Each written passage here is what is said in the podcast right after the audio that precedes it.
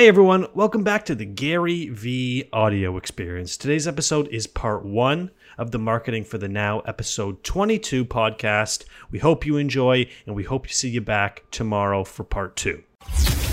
This is the GaryVee audio experience.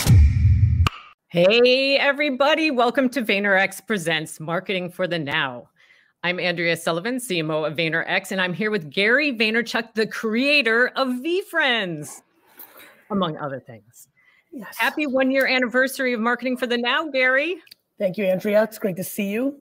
Uh, love your love your uh, painting or Oh, image behind it. It's pretty cool? cool. Little- yeah. It's Yeah, a little uh, dancing going on. Great to see you. Very excited about today's show. Obviously, a subject matter that I've been engulfed in all year, and uh, especially last month. and um, I'm really excited about it. We have a ridiculous lineup. We do have a ridiculous lineup. I just want to share a couple. We did some anniversary math and we've hosted 22 episodes. We've had, we've featured 213 speakers. I don't know how we got that odd number. Um, and viewership has climbed up to 80,000 people per episode, and we've hit 144 countries. So thanks to everybody for supporting us. Hashtag marketing for the now. Let's go. Because first up, we've got Mark Cuban. He's the owner of the Dallas Mavericks, Let's Go Mavs, and Shark Tank investor. Welcome, Mark. What's up, guys? Thanks for having me on. Mark, it's great to see you, brother. Hey, bud, how are you? I'm really well. Thanks for being on. I'm going to go right into the first thing I want to say, which is I I think you are underrated because I think you and I share something and it and the final final nail in the coffin happened with this last 5 6 months with NFTs as uh, you know I think you are incredibly consumer centric. And I don't think people talk about it enough. When I say that to you, you know, because I, everything that I've come across on NFTs, it just scares, almost shakes me. It makes me happy because I admire you a lot. Um, I'm like, man, that's the same shit that works for me. You don't come from a place of what's in it for me. You come from a place of what's in it for them, and then you reverse engineer. That's what I believe I do. And I've noticed that through the years, you know, obviously we know each other a little bit, but like this one especially, I feel like you and I and maybe a couple other people have been pretty aggressive on it in a way that just feels exactly like Web 1.0 did for me, Yeah. exactly what Web 2.0 felt for me. And it probably shouldn't be a surprise because of how much you nailed Web 1 and how intuitive you were in Web 2, even though you were so busy in what you were doing. When I say that opening line, does that hit? Do you understand it? And what how do you take that? Yeah, of course I understand it. I mean, you know, the only benefit of technology is when people benefit from it, and you have to understand what the applications are and how people can consume them. And so, yeah, I agree with you. Whether it was, you know, my my first company doing local area networks before pretty much anybody else, doing streaming, doing um, the first all high definition TV um, um, Yep. station, you know, being vertical in 2006 with owning a theater and releasing movies on DVD I and online. You know, it all comes down to what are people going to consume? What's the path of least resistance for consumers? And if you can take the technology that you're involved with and supply that path of least resistance and give them a better experience, you're going to win. Mark, I have a take that there's a lot of 1999, 2000 internet dynamics playing out here. That the macro NFT thing is way, way, way bigger than people actually realize because it's going to be, it's a social truth. It's the digitalization of assets. We use those assets to communicate. This is going to play out, comma, like 99 and 2000. There's so much excitement in a in a certain group, still a small group, but excitement that just like a lot of the internet stocks were overpriced on the macro long-term promise of internet, that a lot of the investing in the individual NFTs have a lot of vulnerability as supply and demand dynamics play out over the next half decade to maybe not be great individual investments, but the macro. And if you can find the Amazon and the eBay and the Google in there, what do you think about that? I think I think you're wrong. I don't think it's 1999. I think it's 1995, right? And Understood. and I think it's not so much about NFTs. NFTs are proof of concept. Just like you know, in 1995, everybody was just setting up a website, and that website was a business, you know, hey, and it seemed complicated to do HTML or JavaScript, right? Yes. Oh, I know somebody who does HTML. They must be really, really smart. And, and so every website seemed like a business and everybody got excited about it.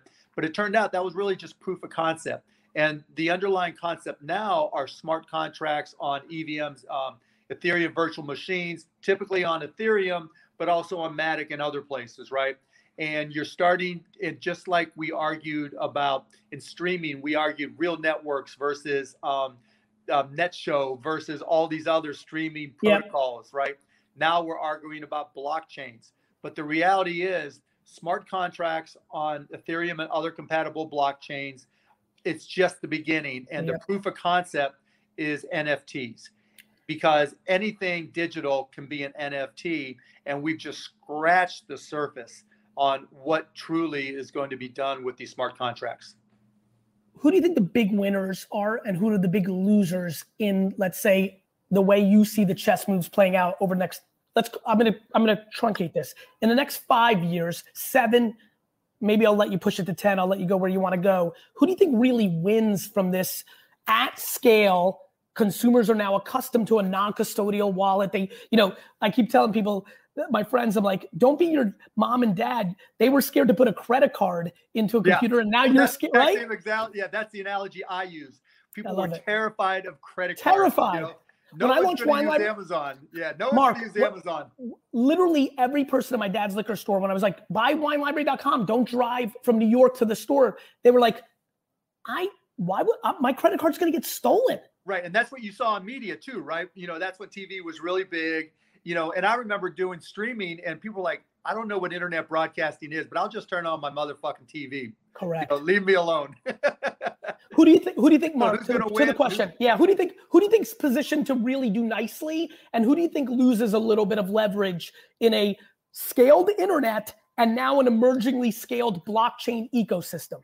Too early to tell. It really, really is. I think Ethereum will be fine, and the reason I say that is because it's what it's it's the platform everybody's trying to compete with.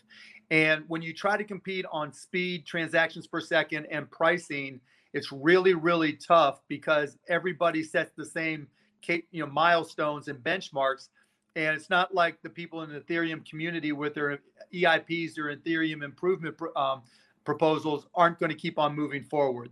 They, they do. And so the whole industry is going to move forward. Smart contracts will move forward. I think what's going to drive everything is the applications. So mm-hmm. we're seeing, you know, like what you've done, you've extended um, the value proposition for NFTs, not just, you know, a digital picture or movie or whatever it may be. You know, you you've extended the value, and that was ballsy because I, I wouldn't even want to be your accountant or your, your tax guy for the way you guys did it. Well, right? especially when you sell Ethereum at an ordinary income and then decides to go in half. I've had a very intriguing 48 hours, no question, yeah, Mr. No Cuban. Just like because you included access to different events, Correct. you know, how do you account for that? You that's know, right. there, there's issues there. So, you know, that's one issue. I mean, things like um, Cliff Notes, right? Why aren't Cliff Notes NFTs? You take your class, you sell them, right? Someone's going to buy a publishing company and do all that. We still haven't solved music. There's still issues with royalties and extending them across platforms, right? So there's all these things that are going to be solved at some point. And you know, just like you used the credit card analogy, I use the streaming analogy. When we first started 100%. streaming in 1995, in order to listen to you know a radio station, you had to have a PC with a modem, with a IS, dial-up ISP, with a TCP/IP client, with a, a, a client to do the streaming, with a you know a batch file on a website. And now, when you think about streaming, you just think about watching TV, Correct. watching a Correct. show. You don't even know what happens. Mark, before, before I lose before I lose you in a minute, is there any logical reason for anyone to issue a ticket to an event, a concert, a sporting event, some other, as we go and let's say the prices come down because I can respect where Ethereum is right now with gas prices, but you could do it on Wax, you could do it on others, and we'll we'll see level two with Ethereum. Is there going to be a tipping point where in a little bit here, two years, three years, one year, five years, where there'll almost be no reason to not make every ticket an NFT because it becomes a marketing collateral asset for that issuer and God forbid Luka drops 100 points in a game in four years, it becomes a secondary derivative royalty asset for your team. Yeah, and also it, it's you know it's uh, something it's it's an enabler too so you can do so many different things with it. But the question isn't will it it's when and the question becomes at what we'll start doing it this coming season where we'll issue an nft after you've chosen your ticket on ticketmaster or whatever right? So gary has seat a3 in section 109 now we already know that we use the api bam we'll give Derek, gary his nft and that comes with all the associated value that we create for it because there's no limit to the value we can add to it. And then the hard part then is saying, okay, how do we move that closer to the origination of the purchase of the ticket? Yeah, it'll take some time. Yeah, that'll take some time. Brother, I wish you well. Did, bro. See you soon. Congrats. Always Thank a pleasure. Next up, we've got Sarah Zucker of The Sarah Show. Sarah is an artist and writer who creates interdimensional TV transmissions with humor, psychedelia, mysticism, and the interplay of cutting edge and obsolete technologies. She's been editioning her work as NFTs in the crypto art space since early 2019. Sarah's GIF art has been viewed over 6.6 billion times on Giphy, and she's a Jeopardy champion. Welcome, Sarah. Hey, Andrea, I think you might have a tab open. Andrea, there's an echo of some sorts. Not sure. Take a look. Or maybe that's coming. Actually, might, are you on a phone? Me? No. Yeah. Okay, we'll figure it out. No worries. Maybe go on mute, Andrea. Not sure if there's something going on there because you hear the echo, Sarah? Uh, I do not. Okay, no worries. Um, how are you? I am great. How are you? I'm incredibly well. Uh, why don't you start with a manifesto? What is your? I think that's what I'll probably start doing for the rest of the show. Give me your two, three minutes on what the many who are watching here need to know about NFTs from your incredible perspective as an OG and somebody who's been living with it? Sure. Uh, you know, I get asked this a lot, and they really are as simple as a container, right? NFTs are a container technology. Uh, I'm an artist who has a background in the photographic fine art market. So I really see NFTs as a complete one-to-one analog from, you know, the way a photographer could edition a print of their work we as screen based artists can now edition our work in its native format. Um, it, it's really as simple and as revolutionary as that. You know, as someone who's worked with video for, for about a decade at this point, it was always a, a difficult proposition to try and um, monetize and find support for your work. You know, you had to do all these sort of Byzantine things to try and get yourself supported as a video artist or as a GIF artist or a 3D artist. Um, so it's it's really interesting. It's one of those technologies that, in its simplicity, it has, as we've seen, broken this dam of support open for an entire uh, subsection of artists who have really been defining our visual culture in sure. metaverse online for a long time at this point. I think that's exactly right. Um, team on the marketing for the now side, I've got nothing open and I don't know why I'm echoing. So let's let's see if we can figure it out. If just text me if you have a oh there we go. I think somebody fixed something. Sarah, um, what is the response from the artist community that's like just wakes up right now and says, "My God, wait a minute, has my life completely changed? Do I actually now have a practical means to instead of using this on the internet to get exposure, which might lead to something. No, the actual thing becomes the thing and could really change my life. What have been the whispers in your community? Yeah, you know, it has been um there's been a lot. There's been a lot of noise in the in the artist community certainly because um you know, like with anything like this, you see a lot of people sort of quickly grok what it is and run with it. Mm-hmm. And um and there's also been a lot of fear I think that has come up, which uh, to me says a lot about the artist's place in society, really. You know, uh, I think a lot of us have for a long time been very conditioned to create our work for free to seek visibility for our work uh, you know through social media and proto social media like tumblr um, and it was always this model of create good work and then wait for emails you know right you were expected to create your work and then wait for people to contact you and potentially commission you and potentially give you gigs.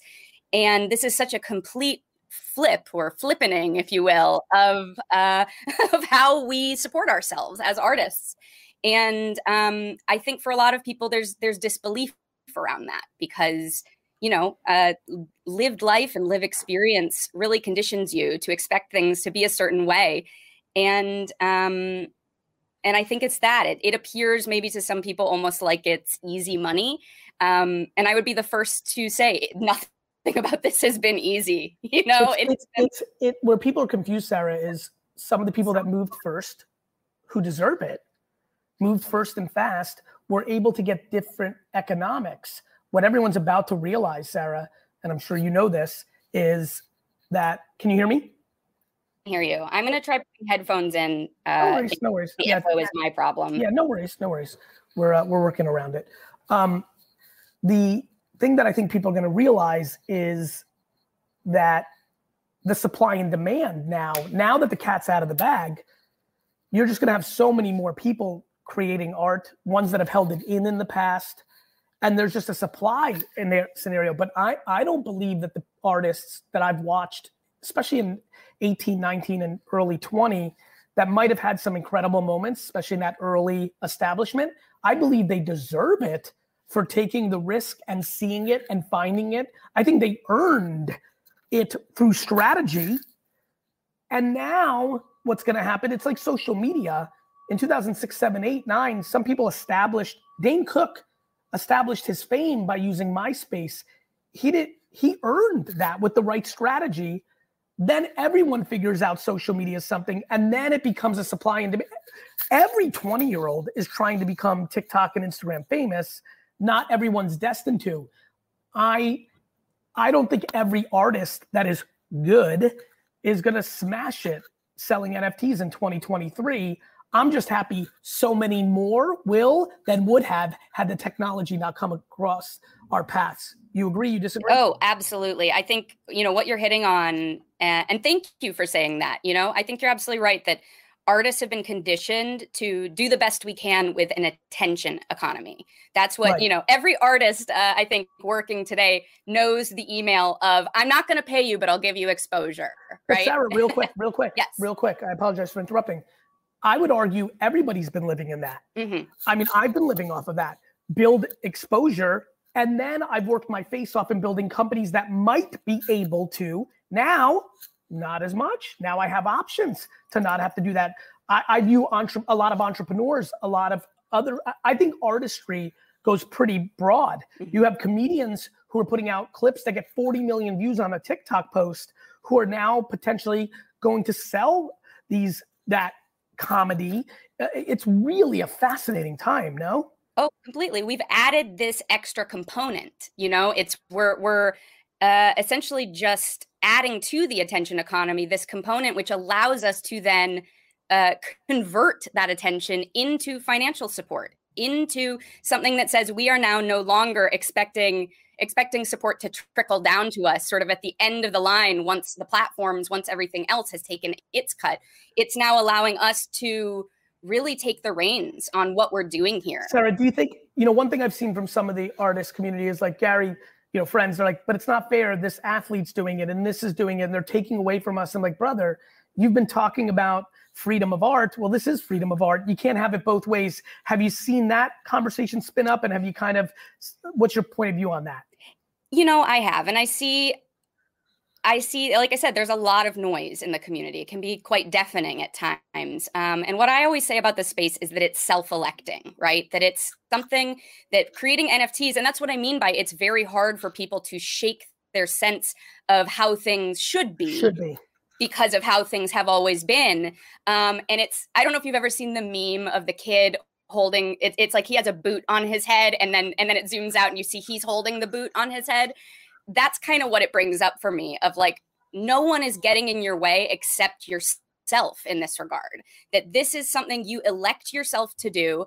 And i will say this as someone who you know i had a very modest social media following prior to this. I of course was a was a very dedicated artist for many years, but I was not coming to this space as someone who, you would consider to be a celebrity. Um, and I have really, uh, myself and many of the artists in this space have established ourselves ourselves by continuous good work. Correct. That it is as simple as that continuous and, good work. And Sarah, look, if the God, the queen, if she of art came down and said, okay, I'm the official voice And mm-hmm. Sarah, you're just as good as Darrell and Donnie and Susan over here. Mm-hmm. But you moved quicker and more strategic. So your impact financially and awareness is going to be different because Darrell and Susie and Donnie are destined to come in in a year and the supply and demand curves are going to be different. That is how it's going to play out.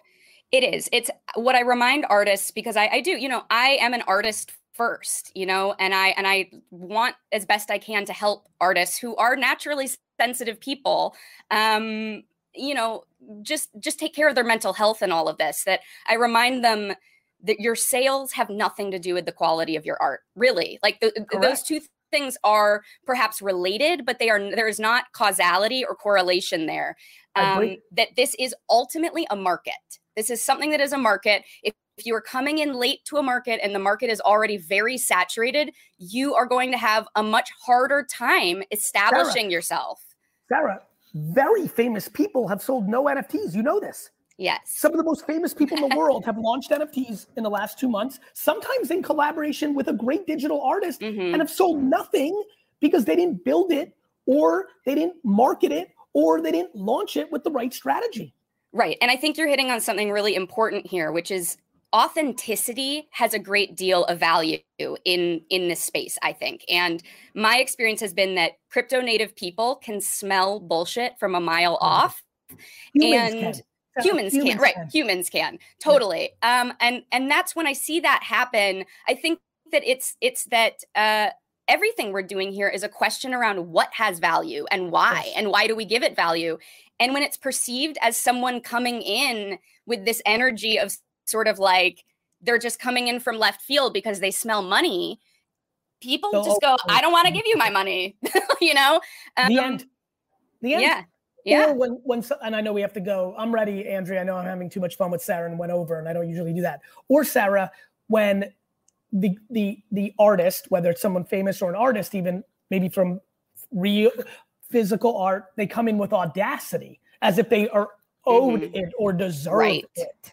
which is ludicrous. It is. It is ludicrous. And I think that's what excites people about this space is a feeling of of course, of course it's like I said, it's not necessarily correlated to quality, but there is a sense of um it's just it's just tumbling those those feelings of entitlement and those feelings of who is owed what and i think that excites people that we're seeing a different group of people kind of come to the forefront with this i love it thank you for being on the show my pleasure thank you for having me Next up, we celebrate Tom Bilyeu. Tom has quite a personal story in addition to being a billion dollar entrepreneur. He co founded Juggernaut Quest Nutrition and is now the CEO and co founder of Impact Theory, where his studio produces tons of content, including the company's flagship series, Impact Theory with Tom Bilyeu, where he interviews the world's highest achievers in order to unlock their secrets to success and a powerful mindset. Welcome, Tom. Thank you. Tom, great to see you. What's up, dude? Great to see you, brother. Same, man. Looking at your shelf, knowing you personally, uh, this did you do the same thing I did in in December, January? I don't know when you did it, where you were just like, "Thank you, God, for letting me be at this point in my life when this thing came along." Uh, no doubt. Yeah, yeah, I got introduced to the idea of of digital rarity about six years ago, and the guy showed it to me, and I was like, "Whoa, whoa, whoa! That is going to entirely change my business.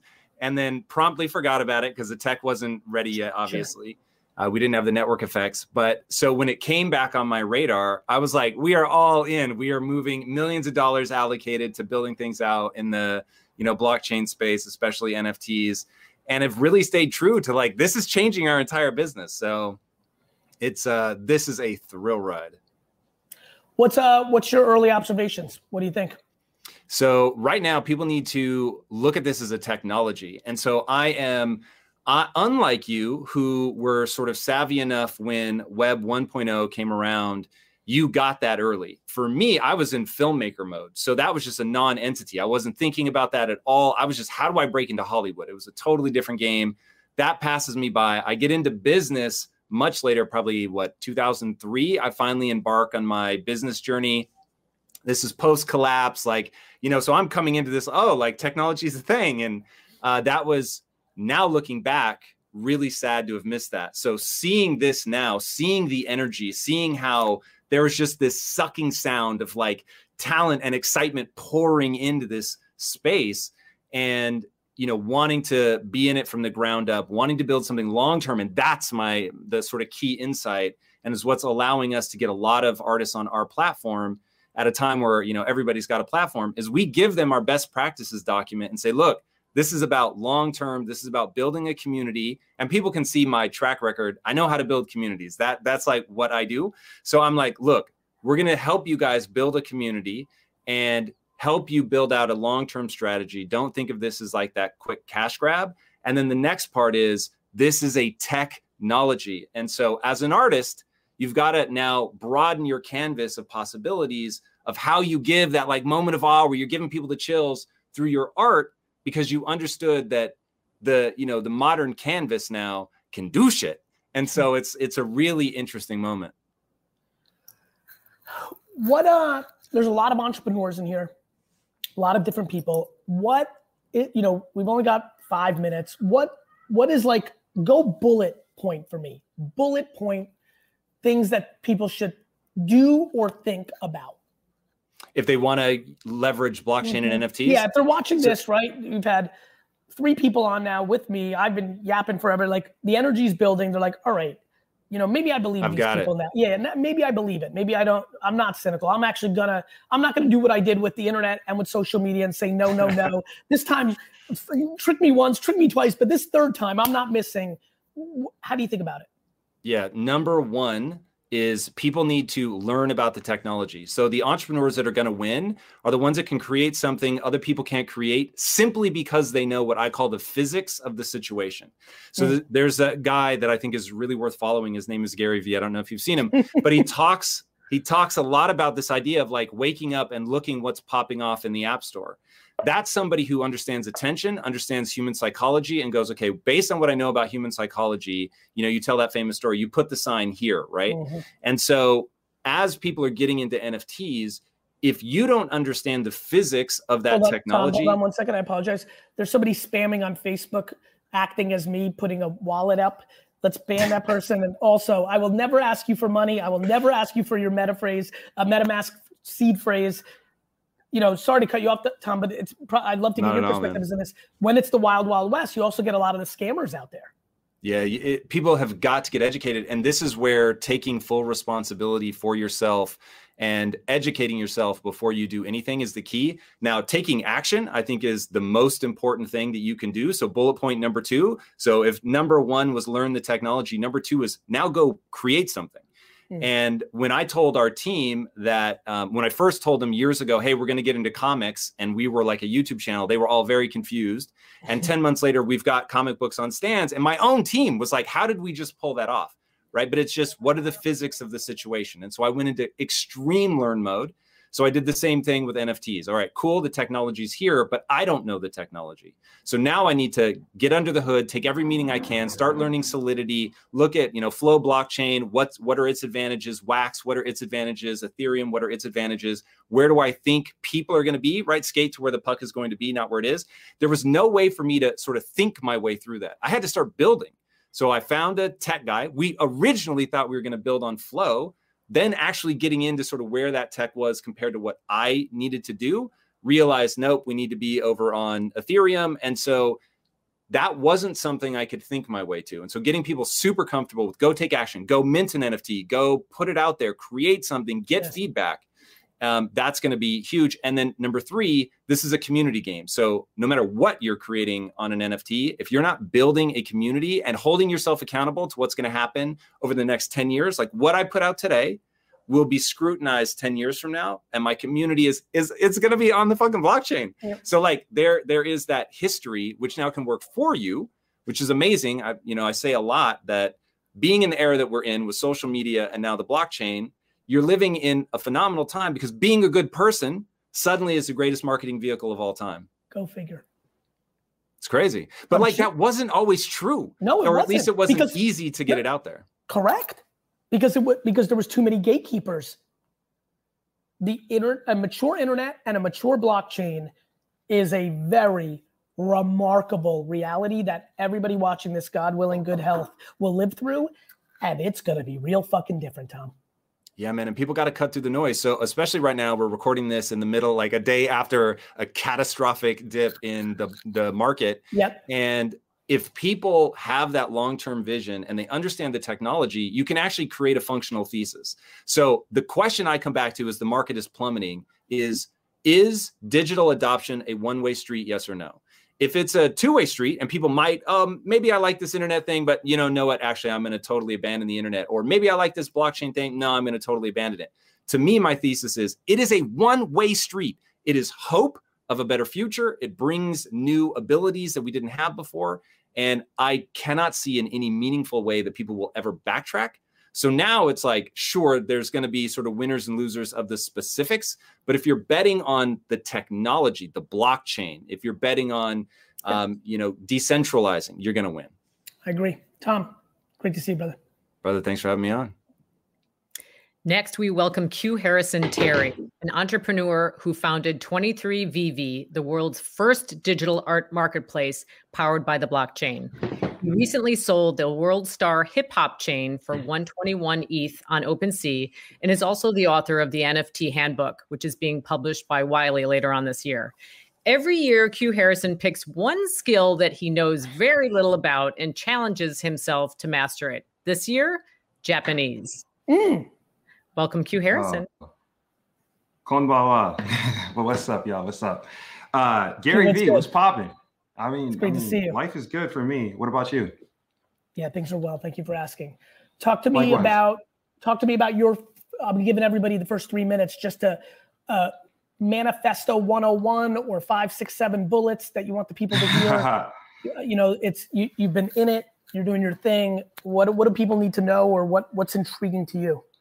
It's still day zero, right? I think that that's the first thing that anyone that's looking at this, whether you got involved with it nine months ago, three years ago, or you're just starting today, it's day zero for NFTs. And what that means is you can still learn and be impactful uh, no matter where you're at. And because there's so many industries that haven't been NFT'd um, yet or haven't uh, picked up the technology and decided to use NFTs in whatever fashion they will, uh, you can possibly become that expert. And i think that like you know if they to answer your question gary what what would i recommend someone to do is i would say go learn right? And i think learning is different for everybody. There's no one size fits all solution for knowledge just in general right? Some people learn better off instagram. Other people learn better off a, a textbook. Figure out what's most applicable for you and go find the medium at which uh, there is N- nft inspiration there. If you're an instagram person you like social media at nft is a great place. It's on Instagram, you follow the account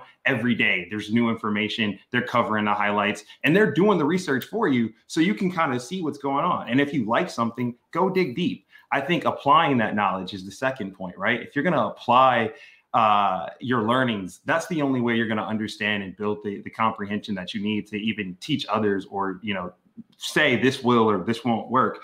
And uh, ultimately, this NFT space, uh, and uh, Gary, I'm curious your thoughts here. Uh, my third point would be about showcasing. You have to like this is one of the few mediums where you have to show up and showcase the work in a way that you know not only uh, activates your community but also gets the people talking. Right, like all of the NFT artists that you you have on the show today, and just the people that have done something, they all have something to show, and that's the common thread. Uh, when it comes to showcasing your work, uh, there's there's tons of places you can go. Not only I'm sorry, I'm sorry to interrupt, but not only do I agree with you, I actually think it's the variable. I think that people think it's the technology.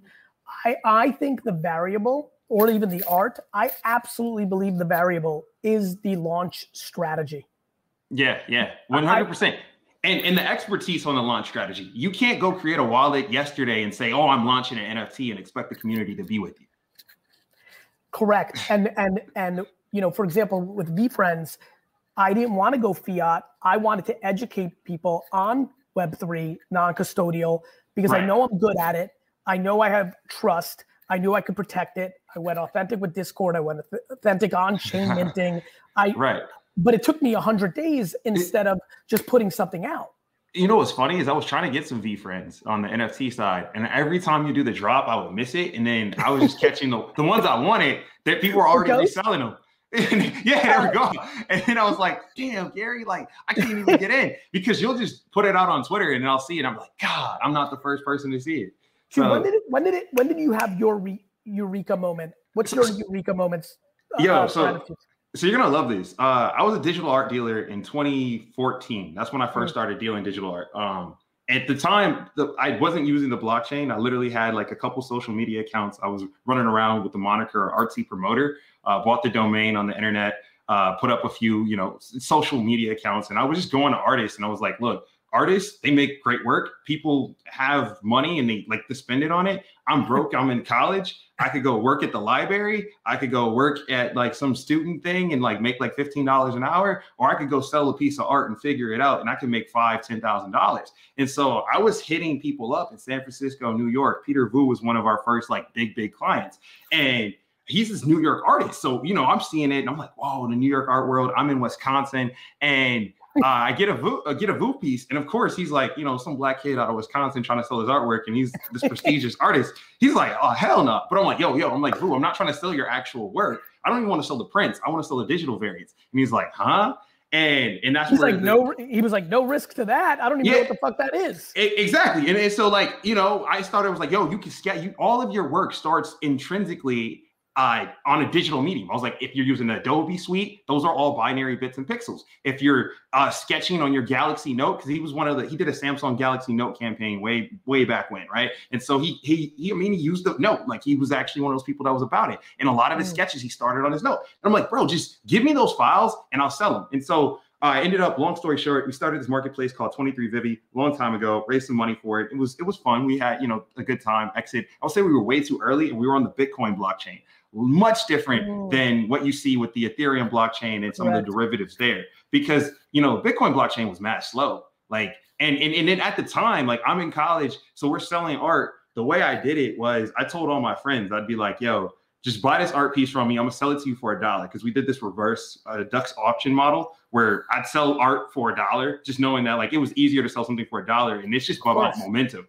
Like you just build that momentum, you get the sales, and then you know things kind of compound from there. So I would sell like the first 20, I would only make 23 editions, and sometimes we didn't make 23 editions. Sometimes we only had 16 or five or 10 just to build artificial scarcity. But the first editions always sold for nominal prices. They'd be like uh, like $10, $5, $20, right? And I would then go create markets. I'll go, I, I would know like four or five real art collectors, and I'd be like, yo, you can get a Peter Vu piece for like 300 bucks. And they're like, really? I'm like, yeah. And then they would buy for 300. Right. And so I would tell my friends, oh, be like, you know what? I, honestly, bro, the only thing I'm thinking about right now is like, like, damn, I wish Q and I went to college together because we would have been on that 24 hour hustle. Like, you just, you know, you're grinding and, lear- and learning your way.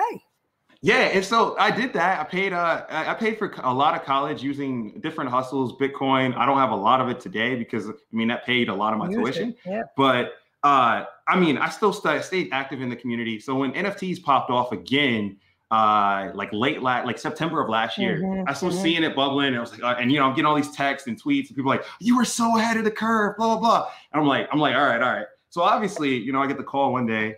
Um, and they're like, "Yo, can you sell an NFT?" And I was like, "What? What, what do you mean? Like sell an NFT? Like I'm, that's that's not that's easy." And so uh, I, I, wanted to apply the same things I just talked about. I wanted to like say, "Okay, what do I know something about?" And for the first time ever, now the general mass market is involved in you know these digital wallets and NFTs, and they want they want in. And so I, I talked to the people over at World Star Hip Hop, and I was like, "Yo." Uh, can I sell a World Star Hip Hop chain? And I know my name's Q. I'm not the I'm not not trying to impersonate Q uh, from World Star. This is QuHarrison, but I want to sell a World Star Hip Hop chain. And they're like, bro, what are you talking about? You know, World Star, you know how it is, right? They're like, yeah, they're crowding me out the room, but they're like at the same time, like, yo, like, what is the kid talking about? And so I finally got them to, to get on board with it. And you know, we uh we reached out to the good people over at Lemonade TV to build the yep. audience visually. Um, we did this auction style drop, very similar to 23 Vivi, but in this case, we like set the price and said like, "Yo, it's a digital chain. There's only one of one. We're about to move a digital chain on the blockchain. Like, come catch it off the block." And Ben Baller tweeted about it, and then he hopped on Clubhouse and started ranting. And uh, obviously, you have the first person ever make the real world star chain. Uh, that caused all types of, of waves. We hit TMZ and you know Block Boy Crypto I talked about it. saw the whole thing. You saw, yeah, yeah. So then, yeah, and then it, it, it sold for 121 ETH, which is uh, I don't know. In today's prices, probably around three 300,000, somewhere around there. But uh, though that's the type of thing. Those are the type of communities that you really want to take NFTs to, right? Like, is the, are the, in like the the world is effortless. I, I was talking to a company.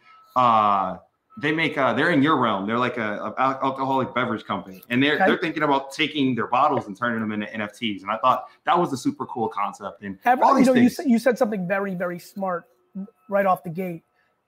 Everything's going to get NFT'd. yeah, it's Yeah. inevitable. That's right. Yeah.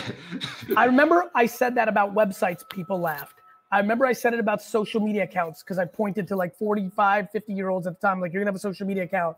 They laughed. Everything's going to NFT. everything, the NFT occasion of everything. So, so Gary, you're gonna NFT this this moment right here. Actually, I I could do like it if you let me. I get your permission. Approved. Go Q. All right, cool. We're gonna turn this into an NFT. We'll drop it. See you, my man. Thank you for being here. Thanks, on. man. One. Let's go. Next, we welcome Alison Weissbrot, editor of Campaign. Alison is an award winning journalist with expertise in advertising, marketing, and technology. Today, Alison may flip the script and interview Gary about what NFTs mean for the advertising industry. Let's see.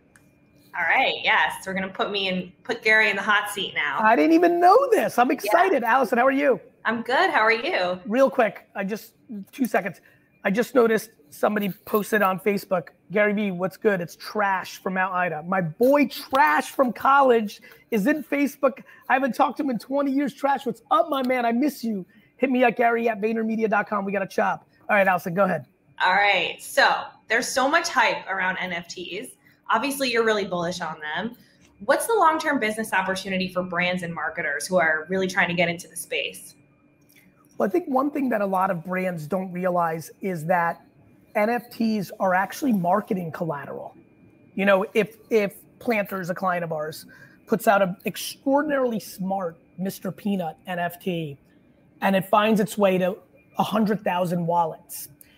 The world I live in, Alison, that a lot of people don't yet, is that public wallets, right? Public wallets um, need to and are going to exist.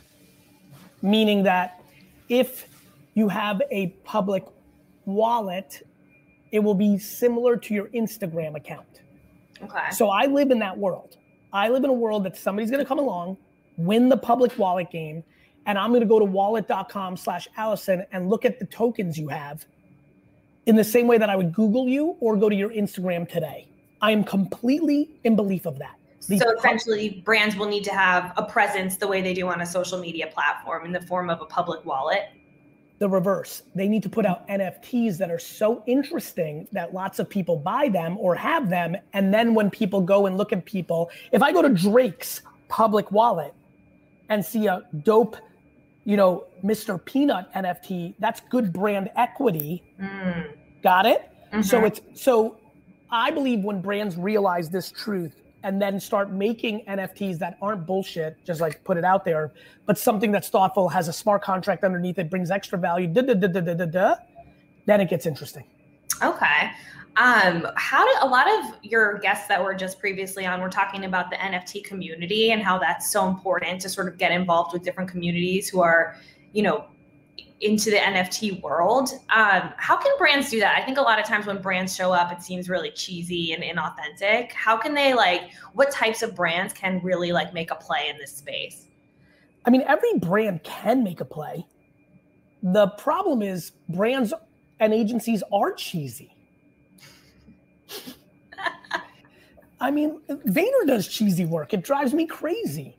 Like, like, I don't need to point fingers. Let me point thumbs. Vayner, Vayner does cheesy work because advertising people do advertising shit, Alison. So how can they not? How can they take advantage of this? By stop being fucking cheesy. and I think it starts with the client, right? I think, you know, my my teams get into subconscious what they think the client will say yes to versus presenting the best work. And that's what I Yeah. keep pushing them on, right? So I do think it starts with the clients being less scared. Yeah, well, that that can be difficult, I think. Um, so, but, that, but before we move on, that's fear is the devastator of life. Mm. You know, people don't post things on social media because they're scared someone's going to say they're ugly. Brands don't do something smart because they're scared it may go wrong, and then campaign's going to write an article that's, uh, you know, like like it's true. That's what they do. Right. And and I keep reminding people that if you have good intent, that it can only be so bad. Right. And I think people, and they, and by the way, we also live in a world where everyone's a keyboard warrior. People crapping on a brand on Twitter and then 24 hours eating their sandwich, even though they don't, you know, like from a business standpoint, people love to talk on the internet, but don't actually live their life that way. Right, right. Sticks and stones a little bit. Um, a little bit. So a lot of the NFT conversation is around artwork, um, buying and selling digital artwork for businesses. Is there any other viable use case in creating NFTs? Um, yeah, I mean, I think they're utilities. I don't think a single business will ever have in f- seven years. I don't think a business is going to have a membership card. Why? Put it out as an NFT. I think I think restaurants can launch their restaurant selling NFT tab- tables where that person owns that table and it becomes like a Rao's situation. I think there's a ton of things coming. Mm. You know. Uh, Have you seen any good examples yet? No. you know, it's it's extremely early. Like I I haven't stumbled on it. I'm sure there are. But like I think that every restaurant should have an NFT project where the NFT is a discount code if you own it, free food if you own it. I have a lot of ideas in the restaurant space specifically. Mm, interesting. Um, so NFT values you were just talking about have declined pretty rapidly, but you're still really bullish on it. You think anything, everything will be the NFTification of everything. I believe was the phrase used. Um, you know how do you how do you see the volatility in the space um, and also just sort of like the newness of it it's you know I've been through this before, right? Like I was there when Facebook stock opened at 42 and went to 19. I was there when everybody wrote the internet off as dead in 2000. You know, um, so I think you know for me, I'm comfortable in this place. I keep reminding people, don't be frivolous with your money. Don't do things that you can't afford to lose. You know, like this is um, this is an incredibly amazing time. I do believe in the NFTification of everything but I think that's going to take a decade. Mm. And and do I think that somebody can buy an NFT today on OpenSea for a thousand bucks that's destined to be fifty thousand dollars? Yes, I do. Mm-hmm. Do I think far more people are going to buy something for two thousand dollars that are destined to be eighty five dollars? I do. Mm-hmm. It, I'll give you an example. If you bought Beanie Babies at the height of eBay Beanie Babies, then that didn't go to zero. But the Princess Diana Beanie Baby on eBay right now is not what it was in the height. Right. At that same time, you could have bought a Michael Jordan rookie card for a lot less than it is today. Alternative investments have grown. Right. You just have to pick the right ones. Yeah. And you have to think long term, I think, about it. Which is why you got to think about it and the person behind it. Mm. What do you mean by that? Well, for example, one of the reasons I have a ton of confidence with VeeFriends is I'm good at building businesses and brands. And so I'm going to build out these characters, and I think I have a legitimate chance to make them the Smurfs or Care Bears or Power Rangers because I'm good at business and good at brand building. I, if I was on the other side of me, would be more confident in my project than somebody else who might have done beautiful art but has never built a community or an economy. Mm-hmm. Mm-hmm. So, how do you see VeeFriends? Like, what have you learned so far from launching it that other businesses can can learn from as well? And how do you see it fitting into your overall Vayner empire? Um, I think I learned a lot of things. One, I learned that we were very early. The tech was challenging. We had to push it back a week. I learned that. Um, I learned that what I always believe, it's why my books have done well. I'm a big fan of selling early. So building a Discord community for a month before it came out really mattered. Big shout out to everybody who's watching from Discord. It's become an incredible community, which has become a monster in itself above and beyond when I'm in there. The community's bigger and stronger than me. Um, education Alison, I wrote, I put a lot of time and effort into educating people what a non-custodial wallet is. You can't buy my NFT just with Coinbase. You have to get a MetaMask or a Rainbow or a Wallet Connect. education and community, if you're going to dive in today, are the two for sure. Yeah, for sure. Um, so where do you see VeeFriends going? I think it's going to be one of the most significant intellectual properties born out of native NFT land in the history of time. Well, I guess I should go buy one then. I can't give investment advice or things of that nature, but I can definitely tell you that I'm incredible. I, I, I, I can tell you this. I've never, ever felt like this. I feel like I've always had this weird um, point of view on Walt Disney and Vince McMahon. And now I understand very clearly why. I was envious. I was like, man, it'd be so cool to create a world. Mm. And the fact that I'm going to be able to create a world around the things that I am passionate about as Gary Vee, I'm also excited about taking a little bit of a step back. And, you know, Gary Vee is very much me living my life because I know people find the way I communicate interesting. And so it's a platform for me to talk about compassion and empathy and patience and kindness and hard work and ambition and accountability, things that my mom instilled in me, like things I really genuinely, Alison, believe in. Mm-hmm. But I'm a loud, aggressive, compassionate, convicted Jersey boy. And that means that a lot of people aren't going to fall in love with me. As a matter of fact, some people are like, forget that guy. The fact that I'm going to be able to use empathy elephant or patient panda or accountable ant to tell the stories that I believe in, that's a legacy that's interesting for me. That sounds awesome. I'm excited to hmm. see where it goes. Awesome. Thanks for being on. That was fun. Andrea, I like what you did there. I, I think that is a format for future. She's good. She's, she's, she's amazing, but I've never been on the other side on marketing for now. Alison, thank you. never know on marketing. Thank you, Alison. Next up, we've got Mike Winkelmann, known by many as Beeple. Mike is an artist living in Charleston, South Carolina, who has been at the forefront of digital art for the last 20 years. He is best known for the Everydays project, in which he has created a picture from the start to finish for 14 plus years. This year, Christie's auction house offered an NFT of a compilation of these images entitled The First 5,000 Days, which sold for $69.3 million. Welcome, Mike.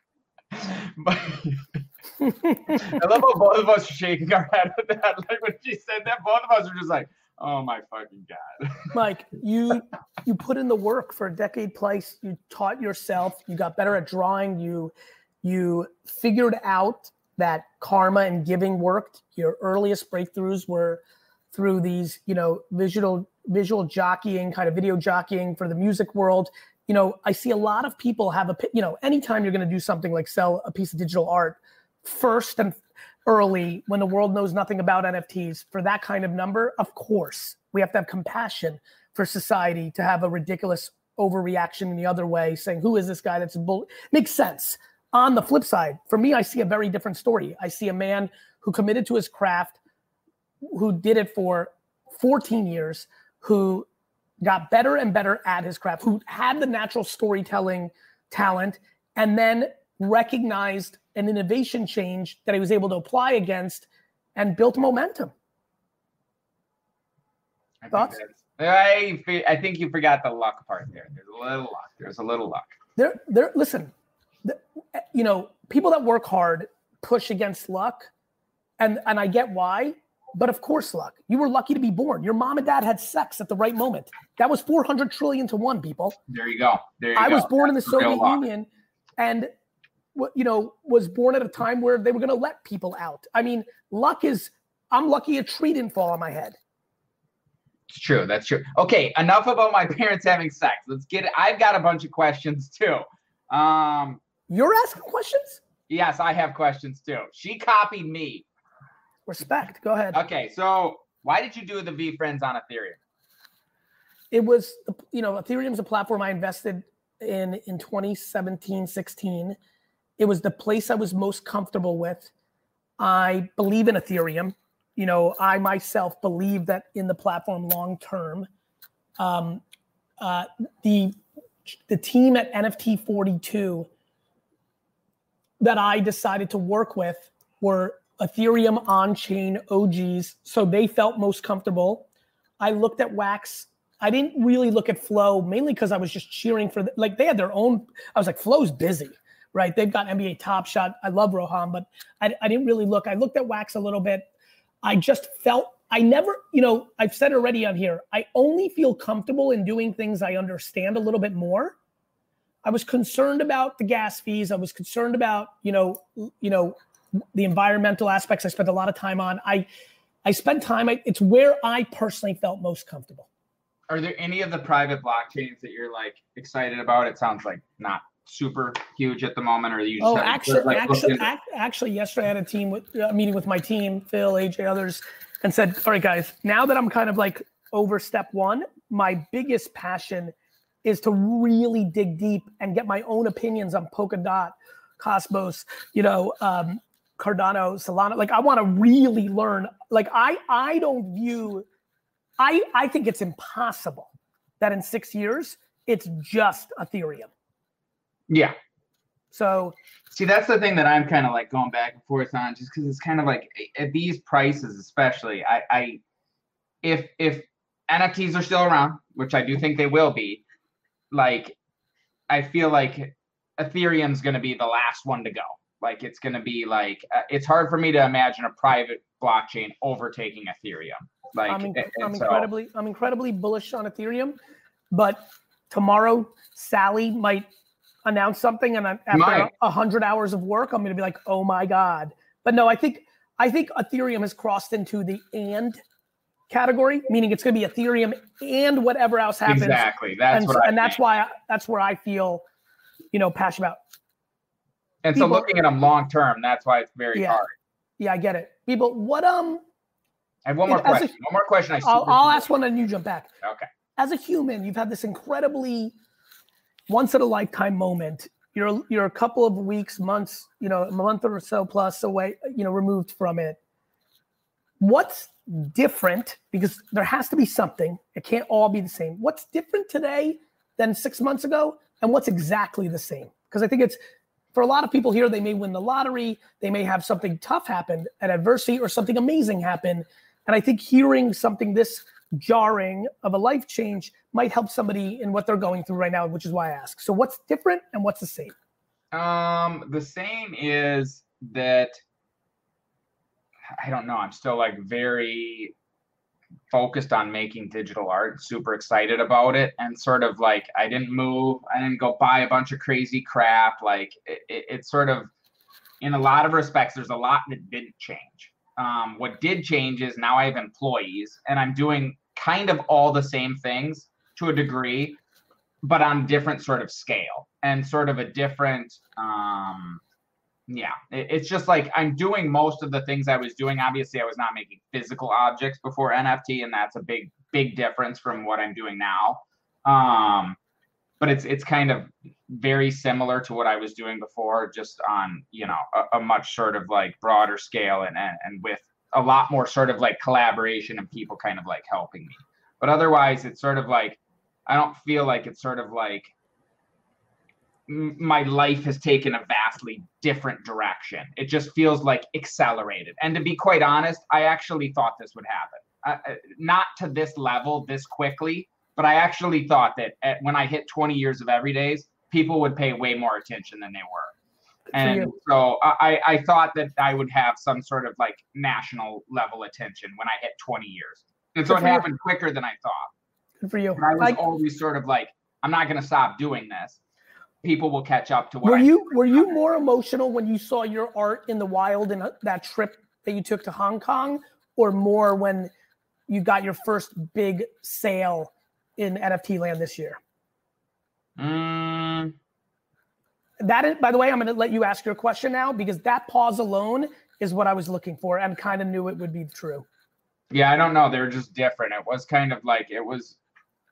It was sort of like they're both just different forms of kind of like they're both different forms of like external validation but at the same time i really feel like external validation is this fucking it's it's it's a it's a uh, it's a it's a uh, bittersweet. It's one of these things where it's good but it can also be like yeah don't get too fucking focused on this external validation. I know when i do something that's good and i know when i do something that's bullshit and it has nothing to do with what other people think of it and and, and, and the more you're leaning on other people the more it's going to But my question is, why'd you do the Dutch auctions? I was worried that too many. I've had people over the last four years want to invest in me, Mike, in a way that you can't imagine. Really special, wealthy, credible, nice people. I got very scared that a lot of them, and there's been a lot of them, would see this project for what it was, which was an incredible way to invest in all my capabilities. And I was scared that they were going to price out all of my community. And so I capped it and it's worked out exactly the way I wanted. When I go into my Discord and I see people in there sitting with a VeeFriend, and I know what's it in the same fucking way that you sat there 13 years ago, maybe 12 years ago, a year or two in, and saying one day, I fucking know that VeeFriends is gonna be fucking huge. Disney, fucking fucking Scooby Doo, fucking Harry Potter, Hello Kitty. I will not rest until these characters mean a lot in popular culture. And now, now that my original, I feel like everybody in my community, my email, my social, I've given them a chance. Now, with the 20% that are still left on VeeFriends.com, and I'm still pissed you don't own a name. We're gonna fight about this.